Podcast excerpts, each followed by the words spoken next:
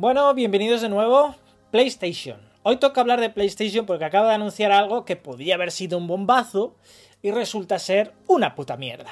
Vamos a ver el blog de PlayStation. El titular. Engañabobos. El nuevo PlayStation Plus llega en junio con más de 700 juegos y más ventajas que nunca. Vamos a leerlas. Vamos, tenemos tres tipos de PlayStation Plus a partir de junio. Lo tendremos PlayStation Plus Essential, PlayStation Plus Extra y PlayStation Plus Premium. ¿Qué incluye el Essential? El Essential es el mismo PlayStation Plus que tenemos ahora. Lo han renombrado como básico o esencial, que es exactamente lo mismo que tenemos ahora. Los dos juegos descargables al mes, los que les da la gana, sin poder elegir mucho. Dos eh, descuentos exclusivos, que la mayoría de las veces no sirven para nada.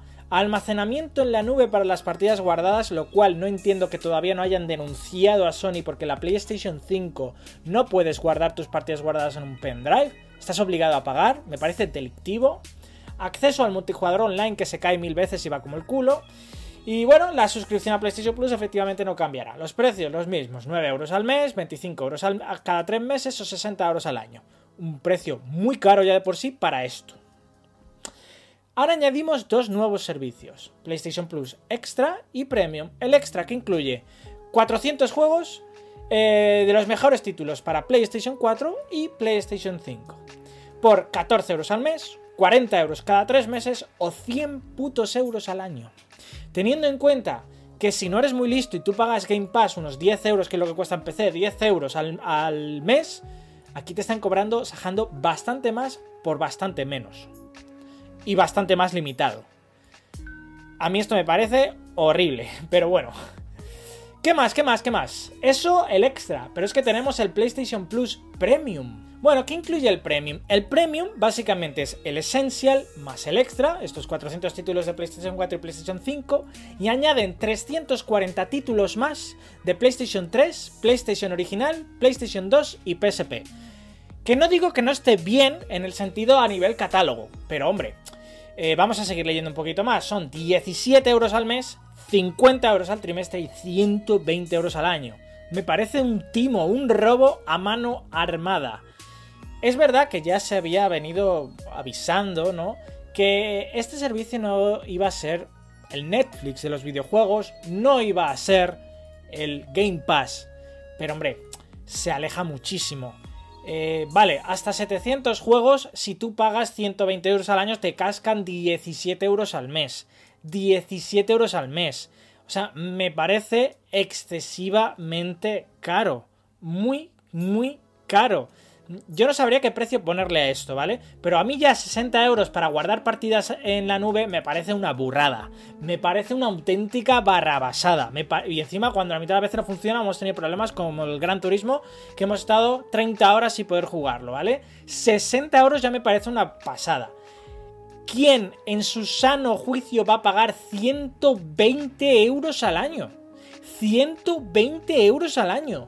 O sea, es que me parece brutalmente caro por un servicio malo.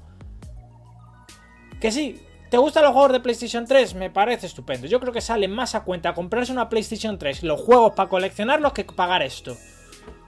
De PlayStation 2, PSP y PlayStation original, por favor. ¿Es necesario pagar 120 euros para jugar a PlayStation original? ¿Quién juega a una PlayStation original hoy en día? Cuatro gatos, cuatro personas, 120 euros al año. Que no estoy desmeritando estos títulos, que de aquí parte todo, que aquí sale la magia, que sí. Pero son juegos muy viejos, que estamos por la PlayStation 5 y me quiere esclavar 120 euros al año. Yo no pienso pagar este precio en la vida. Nunca, jamás, bajo ningún concepto. Pago este, pago este. Y porque no me queda más remedio si no quiero perder mis cientos de horas de videojuegos. Y para jugar online porque no me queda más remedio. Y esto ya me parece una locura. Esto, ni hablar o sea, esto por 400 títulos me parece reír sin la cara del usuario teniendo Game Pass. Es que ni siquiera al mismo precio, es que es más caro que el Game Pass. Me parece una auténtica locura, una auténtica locura. Pero es que esto ya, vamos, es otro nivel. Bueno, eh, yo no sé a qué aspira la gente, yo no voy a decir nada. Eh, dejaremos que el servicio hable por sí mismo. Evidentemente, el PlayStation, ahora renombrado Essential, tiene aproximadamente unos 50 millones de usuarios. es normal que los tenga, no es porque ese servicio sea fantástico y maravilloso, no, es por lo que hemos comentado, es porque si tú quieres jugar online, como el 60%, 70% de los juegos que hay, pues tienes que pagarlo sí o sí. Eso o juegas en un PC. Tienes que pagarlo. O sea, no es que el servicio me guste, nos encante, es que, oh, 50, qué triunfo de servicio, es el mejor servicio. 50 millones de dólares. No, cabrones, es que me obligáis a pagarlo si quiero jugar online. O quiero guardar mis partidas guardadas en PlayStation 5 es que me obligáis a pagarlo. No es que me guste el servicio. El servicio es una mierda. Pero vamos, el salto de aquí a aquí va a ser minúsculo. Yo creo que van a pagarlos los de la prensa para probarlo y poquito más. A lo mejor me equivoco, ¿eh? A lo mejor me equivoco y esto es un, un triunfo. Y de coña, vamos. Pero bueno, nunca se sabe que la gente está muy loca. Pero bueno, esto era simplemente, había que hablar de ello. Ha salido hoy la noticia. Yo no sé qué pensaréis vosotros, a mí me, horroriza. De hecho, los precios, tanto los precios de los juegos a 80 pavos, como esta, esta barra basada que no compite contra nadie porque esto es nuevo. Esto no es ni Game Pass, ni es Netflix, ni es nada. O sea, esto es... ¿Quieres jugar 700 juegos de los cuales 500 son horrorosamente viejos y los puedes encontrar fácil en cualquier sitio? Págame 120 euros. No sé quién los va a pagar, pero oye, adelante. Esto ha sido todo. Gracias por ver el vídeo.